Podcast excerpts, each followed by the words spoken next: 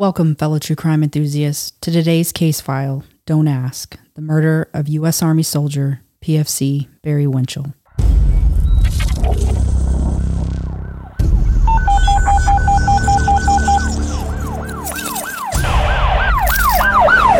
Seventy-five-year-old male, 211 Silver Hollow Road, between Lane Road and Crosspatch Road.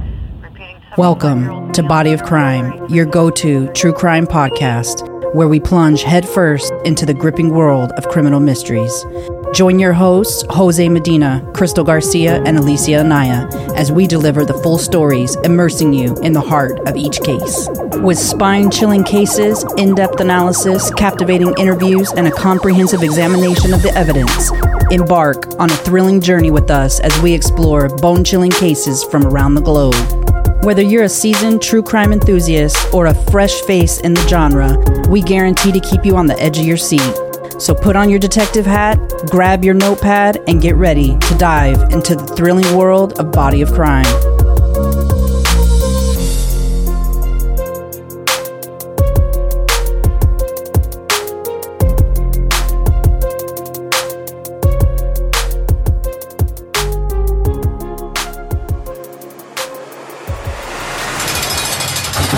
The Don't Ask, Don't Tell DADT policy, which prohibited openly gay and lesbian individuals from serving in the United States military, went through a tumultuous history of challenges and resistance. The policy was implemented in 1993 as a compromise after prolonged debates and Senate hearings, with opposition led by Senator Sam Nunn. Supporters of acceptance of LGBTQ individuals in the military argued that it was akin to the desegregation of races. But the military and General Colin Powell resisted this comparison. 15 years ago, Senator, you worked with General Powell to stop openly having gays serve in the military and to come to a don't ask, don't tell policy. We went through a very careful uh, look at what the present law was when we set that up. A lot of people don't realize it, but back when we undertook that, there were basically questions on every military application to go into the military, whether you were gay or lesbian. If you were and you said so, you were honest, you, you couldn't get in. Now, that was the policy, that was the baseline policy. What we did was then go saying, no more questions. You go in, you can serve honorably. And I'm grateful to the thousands of gay and lesbians who are serving honorably out there today. And I, I, know it's a tough, it's an awkward situation, but if we unwind this policy, as we unwind it, it's got to be done carefully. You're going to have to have hearings. You're going to have to hear from the military. You're going to have to hear about co- cohesion. You have all sorts of problems in the heterosexual sense in the military. It's one of the big problems in the military. Forget gay, lesbian, just the heterosexual part. Uh, you've got a set of rules. And if you're going to have open service by gays and lesbians, and I think we will eventually have that, question's timing. But if, if you're going to have that, you got to have a very carefully calibrated set of rules. The policy's flawed nature became evident when it failed to prevent discrimination and witch hunts against LGBTQ service members. Tragically, the case of PFC Barry Winchell, who was beaten to death by fellow soldiers in 1999 after suffering anti gay harassment, exposed the dire consequences of Don't Ask, Don't Tell. The lack of reliable authority figures for LGBTQ service members exacerbated their plight as they had to hide their identities to avoid discharge. Efforts to repeal the Don't Ask, Don't Tell policy gained momentum over the years, with LGBTQ service members like Lieutenant Dan Choi and Victor Fehrenbach coming forward to share their stories. The policy also faced scrutiny due to its potential impact on national security, as it resulted in the dismissal of trained linguists at a critical time. In 2010, a Pentagon study indicated that allowing LGBTQ individuals to serve openly would not harm military readiness. The turning point came in December 2010 when Congress finally passed a standalone bill repealing the Don't Ask, Don't Tell policy, with the House of Representatives and the Senate both voting in favor. President Barack Obama signed the act to repeal the Don't Ask, Don't Tell policy on December 22, 2010, and the policy officially ended on September 20, 2011. An emotional ceremony at the White House this morning. He officially repealed Don't Ask, Don't Tell, which means that gays and lesbians will soon be able to serve openly in the military. Jake Tapper was there. For a moment, the orator in chief was speechless. You know, I, I, I am. I am just overwhelmed. As he signed the law that will end the policy that has led to the discharge of more than 13,000 gay and lesbian troops. We are not a nation that says, don't ask, don't tell. We are a nation that says, out of many, we are one. Singled out for special recognition today, Marines like Eric Alva. the first Marine seriously wounded in Iraq. Sergeant Alva told us his tale three years ago. Waking up and actually seeing that my leg was gone, it almost felt like a nightmare. Today, he insisted the military is ready for the change. I've had so many calls, even from uh, current military service members right now, uh, both gay or straight. This change allowed LGBTQ individuals to openly serve in the U.S. military, marking a significant step forward toward greater inclusion and equality. PFC Winchell's family, who had advocated for the policy's repeal, were eventually honored for their efforts in this transformative journey. On July 6, 1999, PFC Barry Winchell, 21 year old kid from Missouri, found himself in Fort Campbell, Kentucky, serving as an infantryman with the 2nd Battalion, 502nd Infantry of the 101st Airborne Division. It was Winchell's first duty station. In March of that same year, Winchell's roommate and a group of soldiers had gone down to Nashville bar hopping and happened to end up at a nightclub called The Connection. This nightclub featured transgender performers, and it is here where Winchell met Calpernia Addams, one of the transgender performers at the club. Winchell and Calpernia began dating, and soon rumors of the illicit relationship began spreading, eventually reaching Winchell's peers at the Army base. What ensued was a barrage of harassment aimed at Winchell.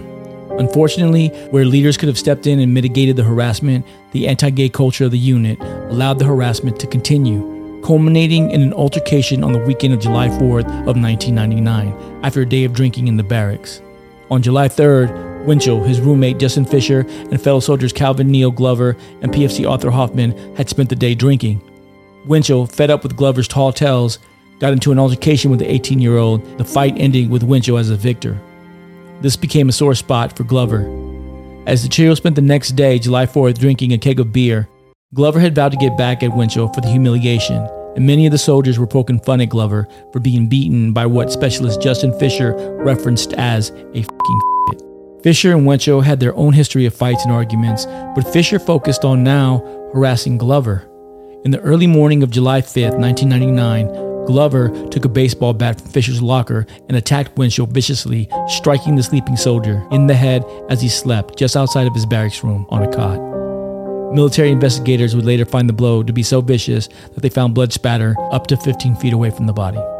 Around 3 a.m., someone had pulled the barracks fire alarm and the barracks began emptying out. Fisher would be the one to run for help, yelling, Winchell's dying.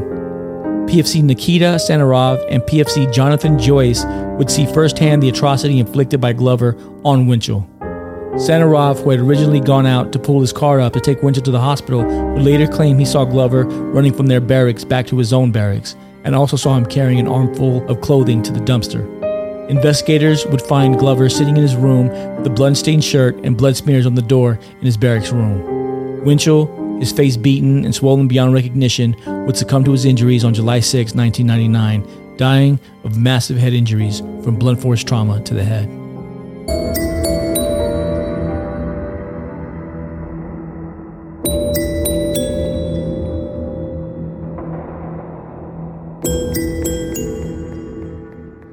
I came into the military before the don't ask, don't tell policy. Before the don't ask, don't tell policy, it was a zero tolerance policy.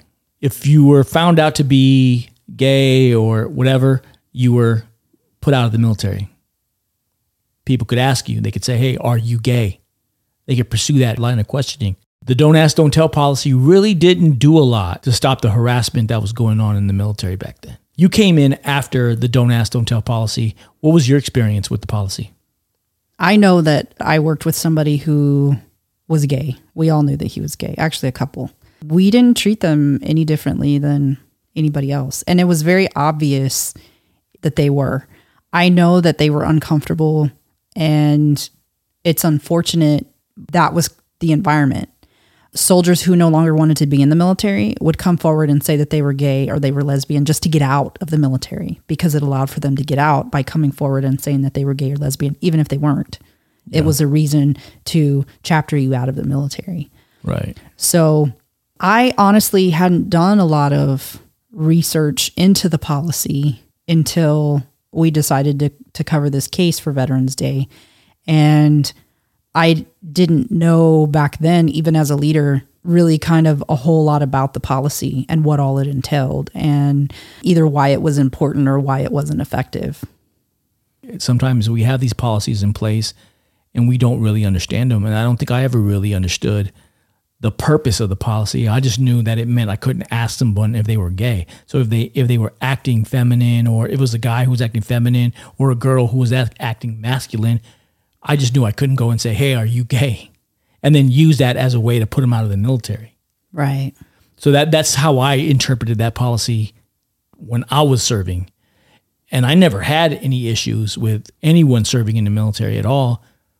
But I also understood that sometimes you can kind of tell if someone is is gay. You kind of assume it, but you aren't allowed really to be yourself, so you can't really say that you are.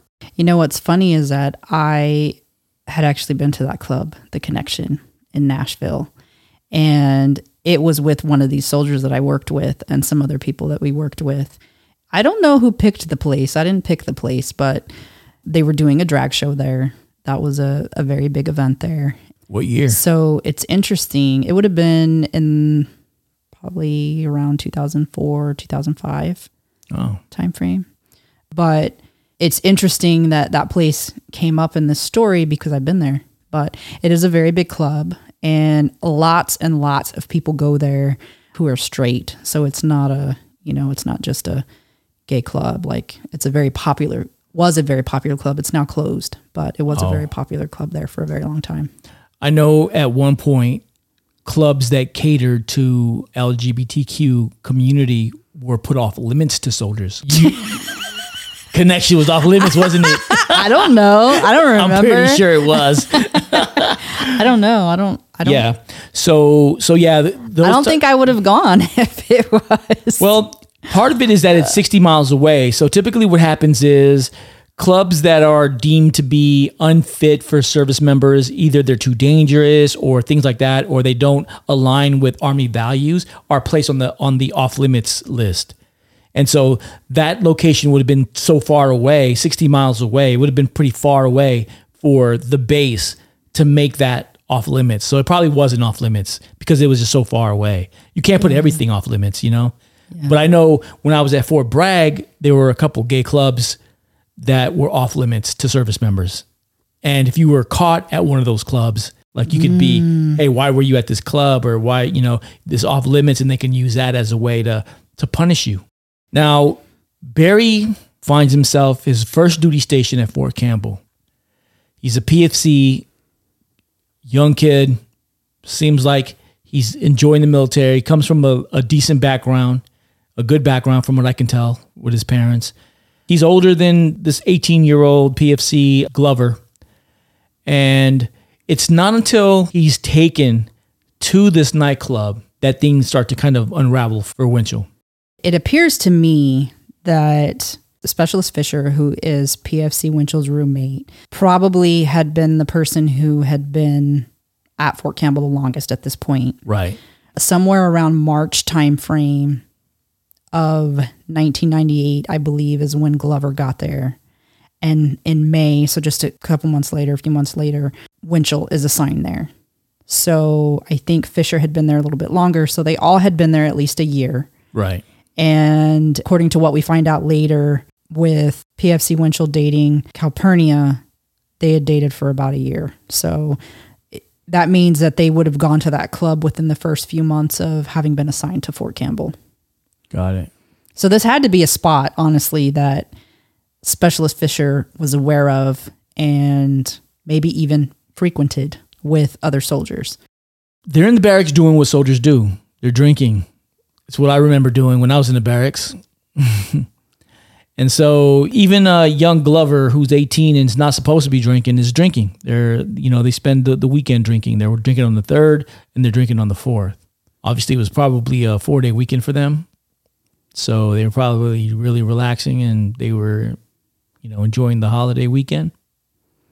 And just to give you a little bit of kind of perspective of what this kind of entails or what this looks like is barracks are set up much like college dorms. Yeah, much like college dorms. Each barracks room houses two soldiers.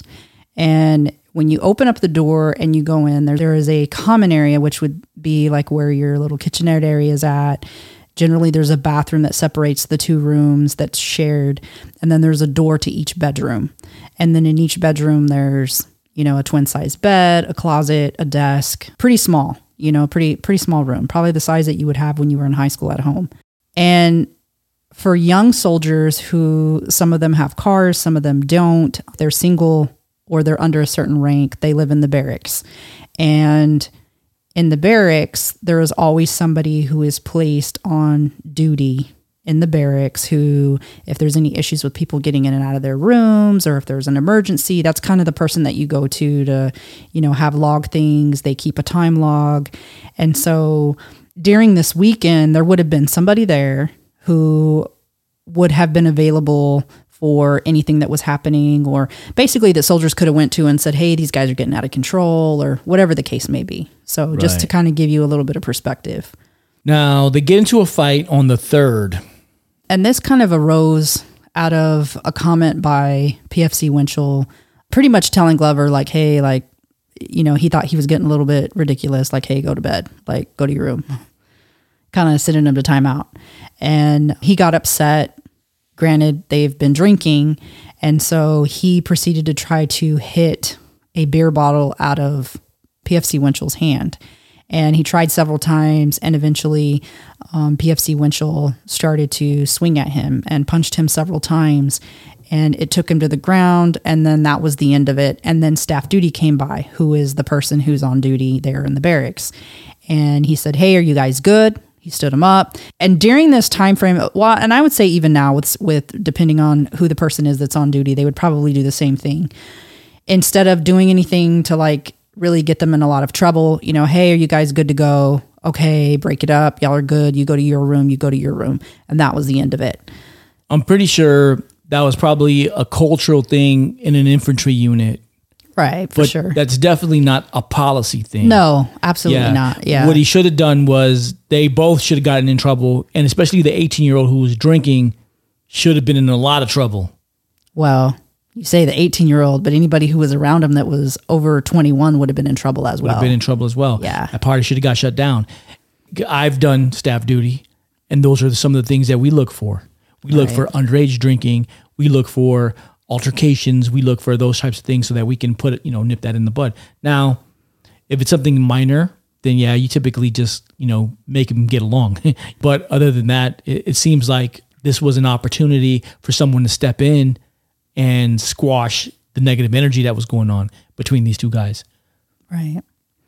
And so when he broke it up and, you know, he's like, hey, are you guys good? Apparently, to the soldiers that were present, things were not good. So apparently, Glover made a comment to the effect of, like, hey, we're not good. Like, I'm going to get you. This ain't over, basically. So the following day, it appears that Fisher, who was Winchell's roommate, was poking fun at Glover for having gotten beaten by someone who was gay. And he used the F word. Right. And in doing so, he's charging up Glover for some type of a reaction. Glover said he was going to get him back. Here you got Fisher that's kind of poking him and prodding him. And hey, what are you going to do about it? What are you going to do? What are you going to do?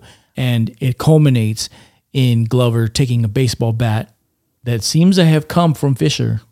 Right. And this type of working somebody over is kind of common in units like that. Not necessarily for a situation like this, but just saying, you know, like messing with people, you know, hey, you're going to let somebody tell you that, you're going to let somebody do this to you, you're going to let you're going to let that other soldier punk you out. So that's kind of a kind of common thing as it is. And so then now you have somebody who has witnessed an altercation between two guys and who everybody has been messing with saying, oh, PFC Winchell is gay, PFC Winchell likes guys. And, you know, they're looking at that as as a weakness, as something that, you know, they're not comfortable with. And so now they're turning around and PFC Winchell's own roommate, Specialist Fisher, is pushing Glover and telling Glover, not to mention he's giving Glover drinks. So Glover's drinking beer after beer after beer. He didn't even know how many. And there's been some estimates, it was around 17 that day. And, you know, hey, what are you going to do about it? What are you going to do about it? So yeah. he's egging him on. He's instigating. Glover goes in and he attacks Winchell while Winchell's asleep on a cot outside of his room. This was a little bit confusing to me because again, because of how the rooms are set up, generally they have their own rooms. I'm not sure why he would be on a cot outside the room is a little bit strange to me.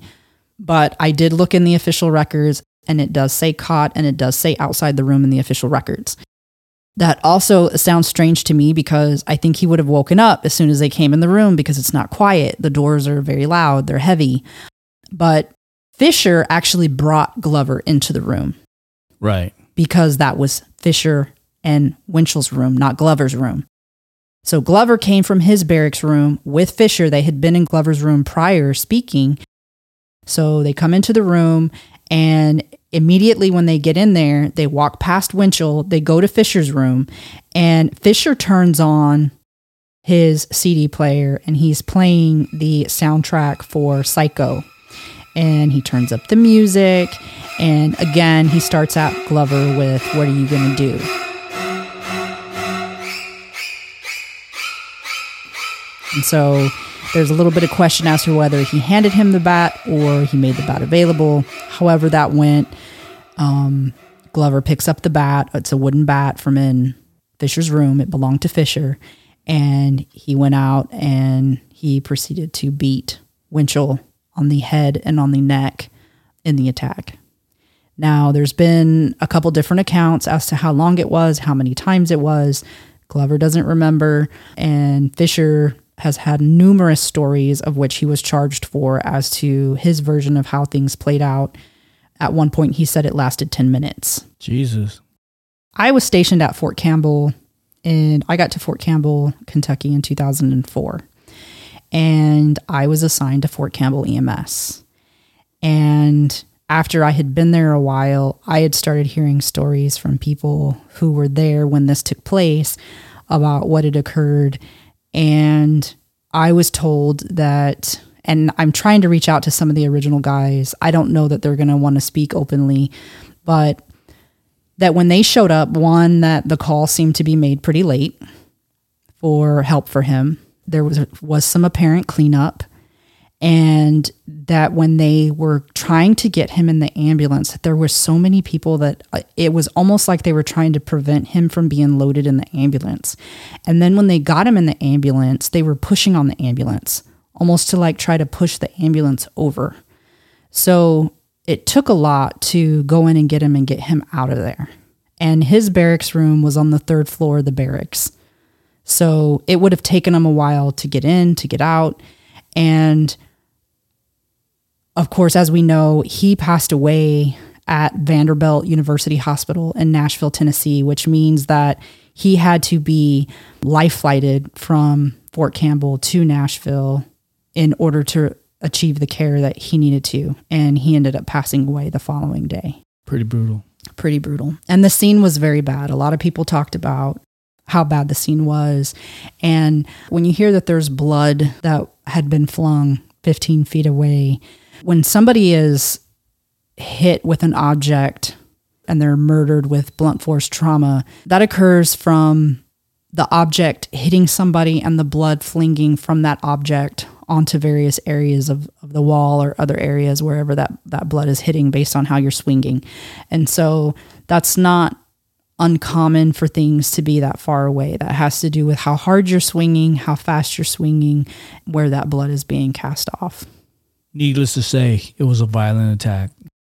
Barry Lauren Winchell was born on August 31st, 1977, to his father, Grant Winchell, who was 30 years old, and his mother, Patricia Ann Schuyler, who was 28 in Kansas City, Missouri. He was a Virgo and he was the youngest of three boys. His older brothers being Sean Patrick Winchell, who was eight years senior to Barry, and Ian Matthew Winchell, who was four years older than Barry. To his parents, he was Bear Bear, as they affectionately called him. Barry would experience a normal childhood. His mother and father would separate and divorce. Patricia, Barry's mother, would eventually marry Waldemar Wally Peter Kutteles on March 9, 1994, when Barry was 16 years old. In 1997, after some coaxing from his mother, a 20 year old Barry enlisted in the U.S. Army, choosing to enlist in the infantry as an 11 Bravo for his job. After going through basic training and advanced individual training, or AIT, Barry found himself settling at Fort Campbell, Kentucky, in the 101st Airborne Division, known as the Screaming Eagles. It would be almost a year after arriving at Fort Campbell that Barry and Calpernia began their romance. And it would last just over a year before Barry was murdered in his sleep. Up until the point that Barry began dating Calpernia, he had only dated women and did not consider himself to be gay, but had been curious about the gay lifestyle and was questioning his own sexuality. During this period, Fisher had outed Barry to the section leader, Sergeant Michael Kleifgen, who, in violation of the Army's Don't Ask, Don't Tell policy, questioned Barry about his sexuality. Not soon after that, Barry was being called names daily. Barry's section leader would admit during his trial that he was called names regularly and always appeared to be down in the dumps. Friends described Barry as a masculine guy who was down to earth and easy to be around. His parents would be stunned to discover that Barry was gay after his death. Barry's mother and father would later testify that Barry had wanted to become a helicopter pilot and that he was loving and compassionate and really enjoyed the Army.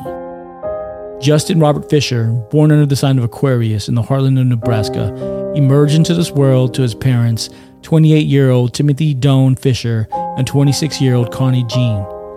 Raised among four siblings, he was the only boy, his sisters ranging from two years older to seven years younger.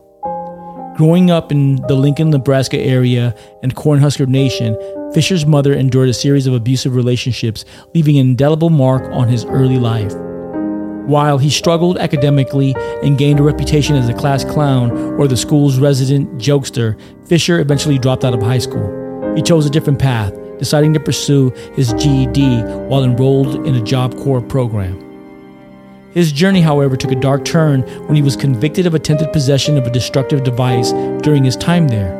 Authorities found timing devices in his possession, raising suspicions that he may have been contemplating a sinister plan to settle scores.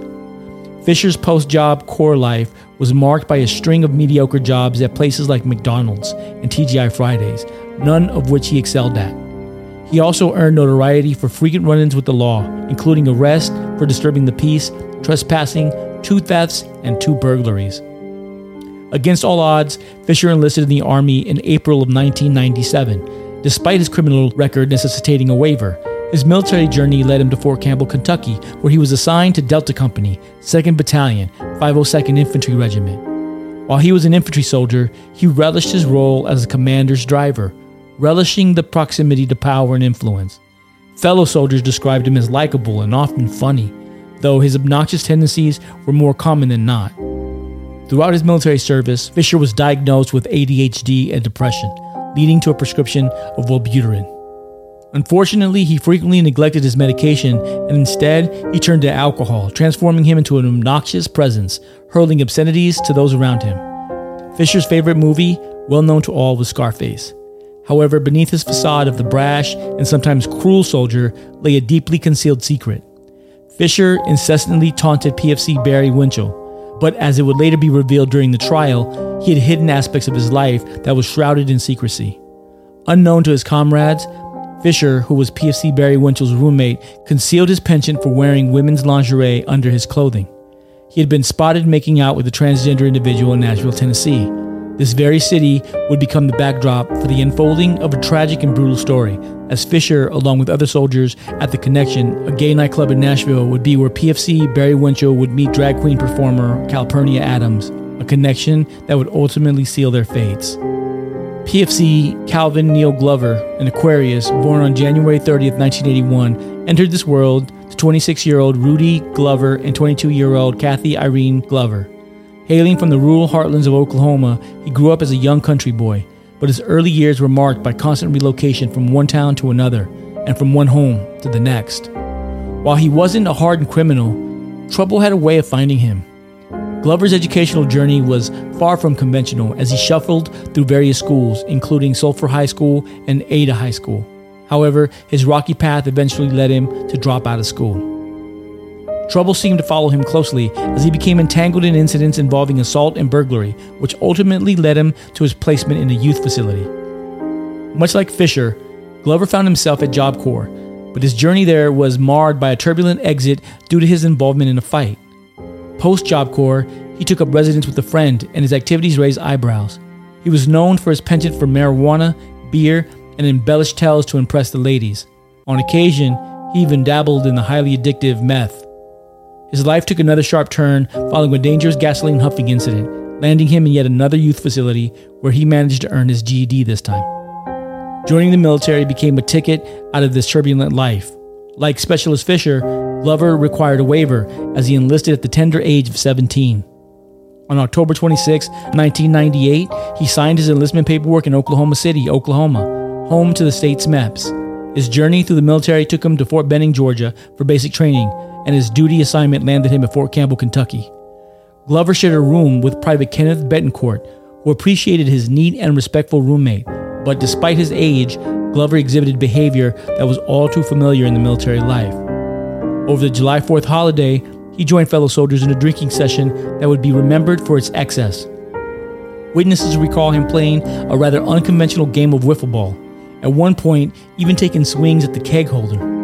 It was a disturbing glimpse into the attention seeking and destructive tendencies that defined Glover. Soldiers in the unit painted a chilling picture of Glover. Some described him as harboring racist beliefs, signified by a tattoo on his right arm representing the Aryan cross. He was heard making disturbing comments, applauding displays associated with skinheads, and harboring disturbing thoughts about minorities. His fellow soldiers were wary of lending him their cars, a testament to their unease around him. Glover's peers saw him as a compulsive storyteller, always seeking attention, which aligned with his past. But what truly set him apart were his alleged struggles with substance abuse. Soldiers believed he had a hard drug problem as he spoke openly about using meth and cocaine during his leave, with many convinced of the veracity of his claims due to his often wired appearance.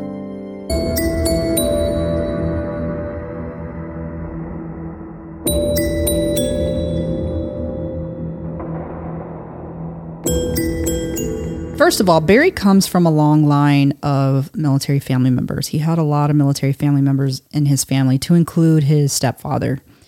And one of the things that his mother would later talk about is feeling guilty about kind of having the belief that she may have pressured him a little bit to join the military. Like, hey, you know, a lot of the family's done it, it's a good thing to do. But he obviously wanted to join the military. I think he liked the military. I think he was trying to get settled. He was studying actually to be a pilot. He was going to be attending school. So he was doing all the things that most new and good soldiers, up and coming soldiers tend to do. He was starting to follow a good, you know, a good path. Drinking, that's it happens in the barracks. It happens with all young soldiers. That's not anything remarkable to highlight, honestly. In the barracks, you tend to do things with the people that you're in the barracks with. That's normal. That's common. And sometimes you're not even in the same unit. You might be in in the barracks with people from some other companies or other battalions. And so you kind of mingle with those guys. And so being fairly new there, I'm pretty sure that you know a lot of these guys kind of hung out on the weekends or Yeah. in the evenings. No, it makes sense.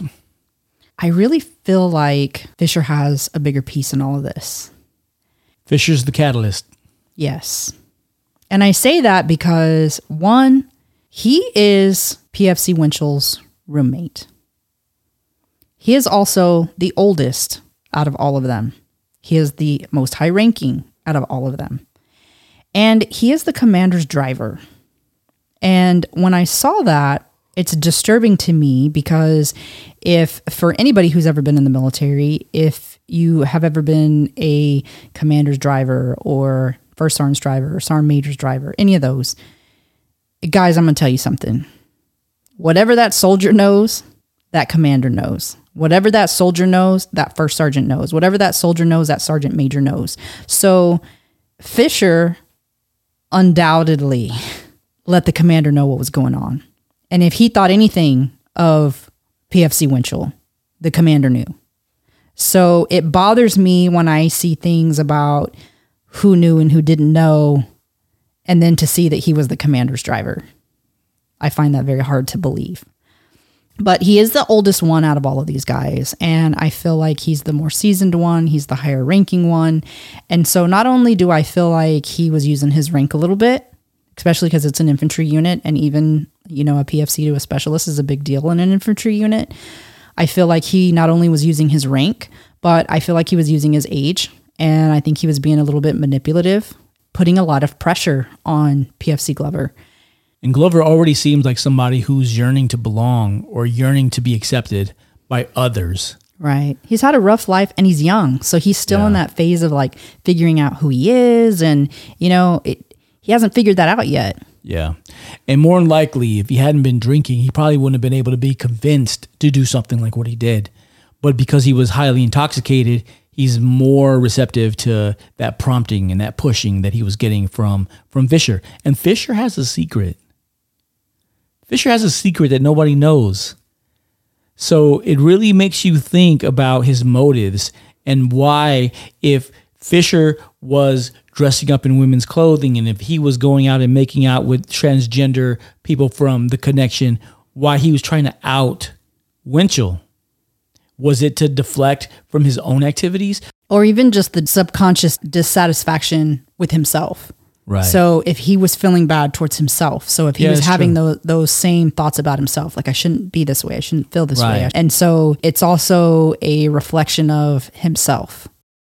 So one thing that comes out later in the trial about Specialist Fisher is about him wearing the lingerie under his uniform and under his clothes, and this psychologist brings that up or the psychiatrist brings that up because they're talking about his feelings and how that could have played a role in his taunting and his pushing as to a reason as to why this kind of came about. So they felt it was important enough to inject in the trial and did so. Yeah, typically psychologically, the person who's the most homophobic is gay often. That's just what I've experienced in my life. People who are the ones that are having the hardest the hardest time dealing with with someone who's gay is typically hiding their own feelings and their own insecurities. So I know we had talked earlier about before the don't ask, don't tell policy was implemented, you were in. Didn't you say that you had somebody hit on you prior to the don't ask, don't tell policy? Well, first of all, I was a good-looking soldier, so I was often hit on by both men and women. So yeah, I did actually. Um, when I was a private, actually, when I was when I was first in the military, I had a, I guess it would be like like a section leader that was like attracted to me, and like not while I was a student at this hospital, but after I had already left that that place as a student, and I was now at my permanent duty station, he approached me and he was like, "Hey, I always had these feelings, you know, whatever, whatever." And I was like, "Hey, I'm flattered and all, but you know, I'm not attracted to guys. Like, I'm not gay." And so, you know, I was very respectful in that conversation, and, and so was he. But this is during the "Don't Ask, Don't Tell," so you could just imagine It was before or it was after it was implemented? this would have been in 1992, 93. So it would have been right before then. Yeah, this would have been right before the Don't Ask, Don't Tell. Yeah, this yeah, this is right after AIT. After So even a bigger deal. me. Yeah, it, it would have been like 92, 93. That's about the time when it would have happened. And obviously, that's a huge exposure for someone to come out and be like, "Hey, I, I I'm into you," like on a you know like a like a, I'm attracted to you, you know. But just to think that that could have been the end of his career. I think he was an E7. Yeah, he was an E7. So, which means he was, you know, he was a career soldier at that point. So, but obviously, you know, it wasn't a problem to me. And and there would be other times throughout my military career that I would be hit on, not from soldiers, not from other soldiers, but um, from like civilians that were that were gay or whatever, and it's part of like women go through it all the time. They're constantly being hit on. You know, when, when you just that good looking, like you just gotta expect that to happen. Like so, I'm, I think I was hit on once by a female in the military, but this would have been after the repeal as well. oh, oh really? Glover. Glover has a very similar upbringing, I feel like, as Specialist Fisher. Their kind of stories are a little bit similar. But of course, Glover is a lot younger when he joins. And I feel like he just was at, like we've said already, he was at an impressionable stage in not just his age, but just based on how he grew up, what he went through, and then arriving and being a brand new low ranking soldier at a new installation with an infantry unit. I think he was pretty easy to manipulate and pretty easy to impress upon. Calpernia Sarah Addams, or Cal as she was affectionately known, was born on February 20th, 1971, as a boy. I grew up in the South in the United States in a state called Tennessee. And um, the South is, is very friendly, very family oriented, very musical, but it's also deeply religious and um, conservative. So I, I was a creative, fun child. I, I think I, I was very empathetic and always wanted to hold people's hands and, and you know be helpful and all that but when my gender issues started to manifest I, I got very negative feedback for that when when I wanted to play as, as a little girl or act like a girl or any of those things it was punished quite severely Who by? my parents, uh, my father was a minister in a Southern fundamentalist church. My mother was the church piano player. And they loved me very much, but they were of the time and of the place that they grew up, and they didn't know how to deal with issues like mine. So it, it was very difficult. I became quite introverted uh, after I discovered that expressing myself resulted in punishment. She attended the Hume Fogg Academic Magnet High School and, after graduating, enlisted in the Navy, serving four years as a hospital corpsman. Around age 18, when I was finishing high school, I, I just saw no future for myself. I thought, well, in addition to being a minister, my father was a plumber and pipe fitter and welder. And I, I thought, I, is that even a possibility for me? No. And I didn't know what else to do. So I had scored very well on the military entrance exams. They uh, appeared and said, You can have any job you want in the military. Your scores are so good. And, and I thought, It's going to be hard, but I'll escape at least. I'll get out.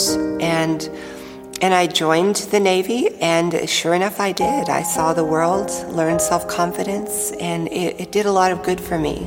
I joined the Navy Hospital Corps because I thought at least I can be, you know, a little more soft and caring. And, and provide comfort to people. I, I don't have to, you know, kill or fix uh, giant uh, weapons or anything. And I, the, the, first Gulf War was just beginning around that time, so I had additional training as a field medical combat specialist uh, with the U.S. Marines. And straight away, I flew uh, to Saudi Arabia with the, the Marines and served all over, taking care of, of sailors and Marines and prisoners of war. Here, Cal deployed to the Middle East during the Gulf War and then closed out her service in Adak, Alaska, where she was recognized by Congress for a daring Aleutian Island plane rescue. During her last year in the military, she came out as a transgender woman. Straight away, when I got out of the military, that's when I started exploring my trans identity. When asked about her service, Cal would share that the military allowed her to leave the suffocating religious home where she lived and allowed her to experience the world. It is here where she discovered her own strength, discipline, and self reliance that continues to carry her through life. As she left the Navy and returned to Nashville, Cal played fiddle for the Celtic Band before finding work at the Connection nightclub in 1993. At the time, that she met Winchell, she was heading 10 shows a week in the 40,000 square foot nightclub and was in her full sixth year as a full time cast member. She had won a Miss Nashville Entertainer of the Year award and in 1999 also won Tennessee Entertainer of the Year. I was performing uh, five nights a week, two shows a night at a 40,000 square foot nightclub for 2,000 people on a Saturday night. And one Sunday, um, we had some military folks come in from the nearby base, and it was a, a, lighter crowd. So I was playing around, having fun on the microphone, just talking. And there was a shy, handsome young man out there, and I flirted with him a little, and we had a spark. After the show, we talked and made a coffee date and that was the beginning of our relationship. Barry Winchell was a heterosexual man. He had only ever dated women. So, of course, I had worries you know, am I woman enough for him? Am I good enough? And he set me at ease quickly. We went out to coffee. I'd scrubbed off all my show makeup. You know, I just had hair in a ponytail and, and a clean face and jeans and a t shirt and he accepted me and, and flirted with me and treated me like a lady and it was very exciting because one is so insecure in those early days. That night, I was competing in the Tennessee Entertainer of the Year pageant, and he had duty that night. Um, it was the 4th of July, which is American Independence Day. It's perhaps our most patriotic holiday. Apparently, you know, while I was on stage performing, uh, his roommate who had been stirring up anti gay sentiment against him for dating me and been mocking him and creating a terrible environment. His roommate influenced another uh, soldier to go outside and take a, a baseball bat and, and beat him to death in his sleep. And um, you know, it's it's just hard to imagine or think about that somebody could do that to anyone else, and even you know, especially when they're asleep. When when is a person more innocent than when they're asleep? And and and love is so hard to find. It's so hard to find someone who can accept you when you feel so flawed and so less than and to find somebody who has an open heart enough like that and then to so cruelly kill them. It still breaks my heart all these years later.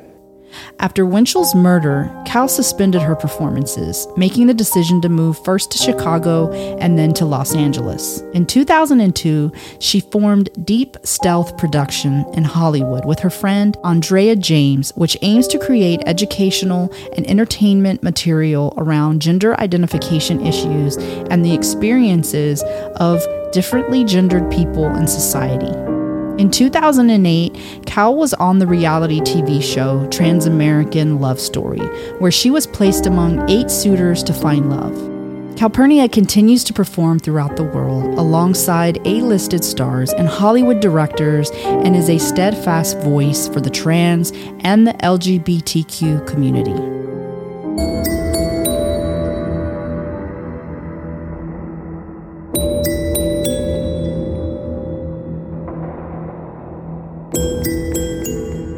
So Calpernia is, I feel like, important to this story because not only was she in a period in time in, in her life where she was kind of finding her voice and becoming confident in who she had become, but she also became a voice for the transgender and the LGBTQ community, not just then, but even still today. She's really done a lot of work. And I think that PFC Winchell's story was really a big piece of that. And I know that she doesn't like to talk about him because it's hard for her, but it is part of what propelled her even higher. I feel like she was already going into a very positive direction.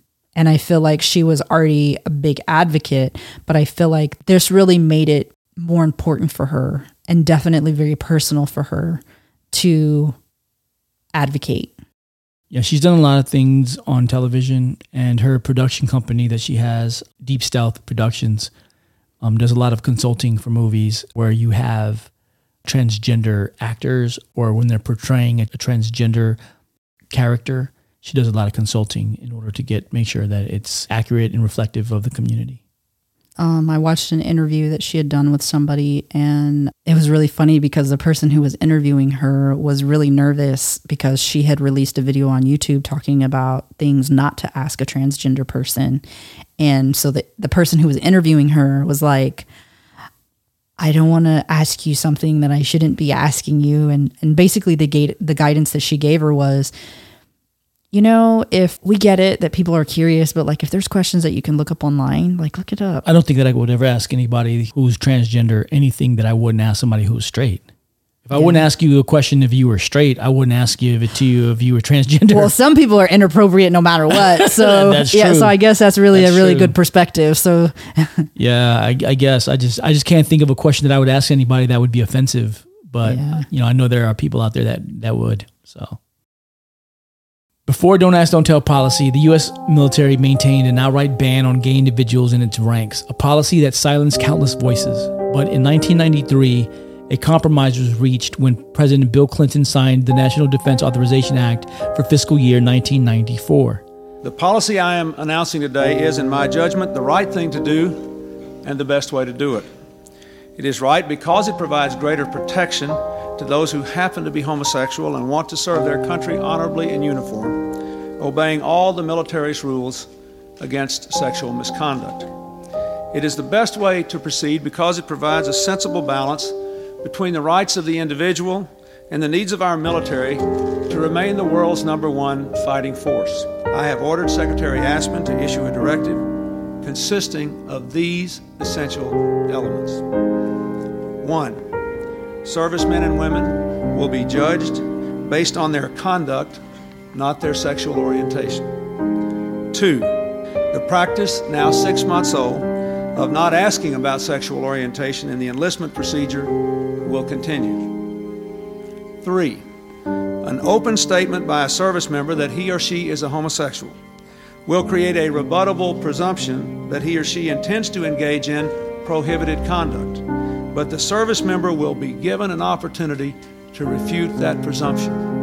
In other words, to demonstrate that he or she intends to live by the rules of conduct that apply in the military service. And four, all provisions of the Uniform Code of Military Justice will be enforced in an even handed manner as regards both heterosexuals and homosexuals. And thanks to the policy provisions agreed by the Joint Chiefs, there will be a decent regard to the legitimate privacy and associational rights of all service members.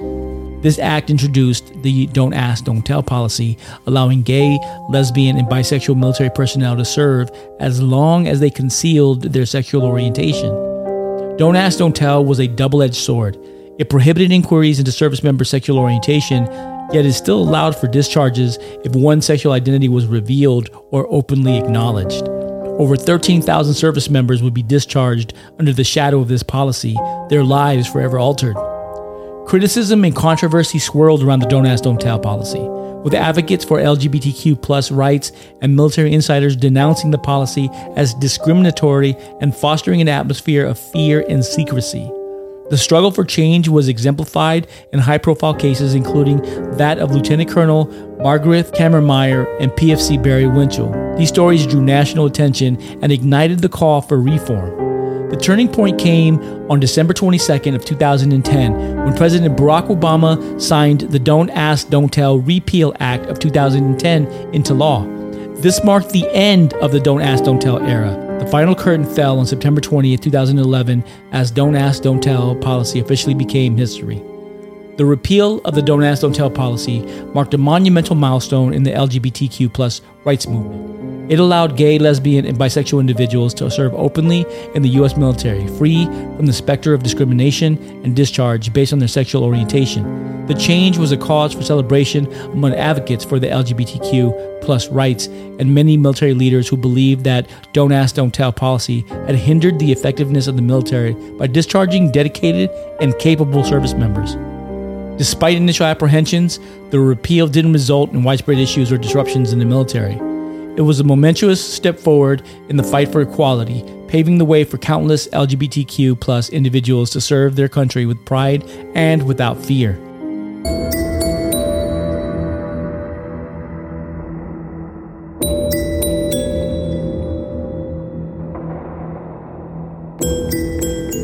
So I did ask a couple people that we know who have been part of this community in the military, some before the policy was placed, some after the policy was repealed, um, some who are in command positions who are married, males married to males, females married to females. And the feedback was not great. I don't think anybody really who's currently active duty or currently serving really wants to get out and speak openly on the topic. What you're saying is there's still stigma Oh, around sure. being being LGBTQ, and that means that there's still potential for repercussions, even though the policy has been repealed. Right. There's still people that fear that their careers may be impacted negatively to come out and be open. Now, no one's questioning it, and you can't get kicked out for being gay. You can 100% be yourself, but that's not to say that it's not impacting your military career and that people aren't judging you based off of being gay or being bisexual or being lesbian or whatever. And so that just lets you know that there's still stigma. And unfortunately, that we still have a ways to go. Yeah, there's still work to do. Now, I know when I was in the military, when they repealed the don't ask, don't tell policy, and everyone was apprehensive about the change because they thought that I don't know. They thought the world was going to implode. I don't. I don't know what they thought was going to happen, but everybody was worried about. Well, what now? What happens with you know? And there were logistical questions, Right. Like, well, what about the bathrooms? Do we all shower together? Do we, you know, how does that work? And those are real problems in an organization where everyone's together. And those are real things that need to be solved for both who are still supportive of the LGBTQ community and those who weren't, Right. you know? I remember some of the things that people were worried about were a little bit funny. Like I would hear some of the guys talking about how at least with the don't ask don't tell policy, nobody was was like openly trying to hit on them. And that now was going to be different because they'd be in the shower and they wouldn't know. Like you didn't know before, like Right. you know. I don't think anybody's just gonna act a different way now because you know, like it was kind of a silly concern. But then there are logistical challenges, and then there was things. But those that, those are I wouldn't even say it's a silly concern. It's a legitimate well, it's a- concern. yeah, like like a guy and a girl, you know there's a separation there. You know they're over there taking their showers. You're over here with the guys taking our showers. When you have guys that are attracted to other guys and you're all showering together, now you're not sure if they're watching you while you're showering. Typically you think they're not watching you while you're showering, and so you think there's a certain level of of privacy. And the thing with the military is that it's all open. Right. There, there's no shower stalls. There's no, you know, no, well, not when I came in, anyways. I don't know about now. There may be now, but when I came in, it was open showers. Like, you know, you stood in a circle and you showered in a circle with a bunch of other guys around you. And that was normal. But you would assume that those guys that were in that circle were not looking at you in a sexual kind of way. I can see where the concern comes from. And then, uh, you know, some of the concerns came up as well when it came to things like, you know, transgenders. So when it comes to things like the, the physical fitness test. So females and males have very different standards in the military minus sit-ups is the only thing that's that runs pretty similar between males and females. And there's biological and physiological reasons for that. So people started getting concerned saying, well, what's to stop somebody from saying, well, I, you know, a guy from saying, well, I'm I'm a girl, so test me with the female standards. And so then that became a big, you know, like, well, how are we going to deal with that? And so I know that we had had a little bit of a discussion beforehand, and it- you know, the the truth of it is this: is that it doesn't matter about all those things that you have to figure out. What really matters is that we're doing the right thing. And so, yeah, we're going to have to figure out how to deal with some of those things that will come up and the logistics things, just like how we had to do with deploying. And when, you know, um, we were in the, the beginning stages of deploying and you had females and males together and we couldn't give everybody separate showers. So now what do we do? We can't give everybody separate showers well, you can't let the guys and girls shower together. That that could be an issue. Um, so what do we do? You know, we figured out a way to work it, and so I think it's just the same thing. And it's also, well, you know, when we let women into the military, I'm sure when women were coming into the military, that was a huge culture shock for a military that had been all male at one point, where now you're like, well, what about the women in formation? And do they need to live in their own barracks? And those are all logistical issues that have to be figured out Right. in order to move forward. You can't use that as a excuse to keep progress from happening. Right. And even now, you know, there's still a lot of debate with women moving closer and closer to the front lines. And there's some legitimate concerns. And then there's a lot of concerns that aren't legitimate, that are more of a, well, we just need to figure out how to how to handle Yeah. those things. Just got to So- figure it out. Yeah. This case stands as a pivotal moment in the history of the U.S. military and its don't ask, don't tell policy. Like the fated lovers of Romeo and Juliet, PFC Barry Winchell fell in love with transgender showgirl Calpernia Addams, and their secret relationship, encouraged to be kept hidden by the Army's don't ask, don't tell policy, became a symbol of the struggles faced by the LGBTQ community within the military. President Bill Clinton's Don't Ask, Don't Tell policy, designed to address the issues of LGBTQ service members, inadvertently ended up creating an atmosphere of secrecy and discrimination when leaders in the military used the policy as a weapon to punish LGBTQ service members. The protection that should have been provided by the policy became harmful and injurious when wielded with wrong intent. It was within this context that Barry Winchell's life was tragically cut short due to harassment and violence related to his secret relationship. The case gained widespread attention and prompted national debate. Ultimately, it played a catalytic role in raising awareness about the injustices of the Don't Ask, Don't Tell policy. Activists and advocates, including Barry Winchell's parents, Pat and Wally Kutteles, called for the repeal of the Don't Ask, Don't Tell policy. In the aftermath of this tragic event, the military began to confront the consequences of its discriminatory policy. While it took time, the repeal of the Don't Ask, Don't Tell policy in 2011 marked a significant step toward a more inclusive and accepting military environment thanks in part to the courage and sacrifice of individuals like PFC Barry Winchell. The Barry Winchell case serves as a powerful reminder of the importance of justice, equality, and the need to challenge policies that perpetuate discrimination within our armed forces.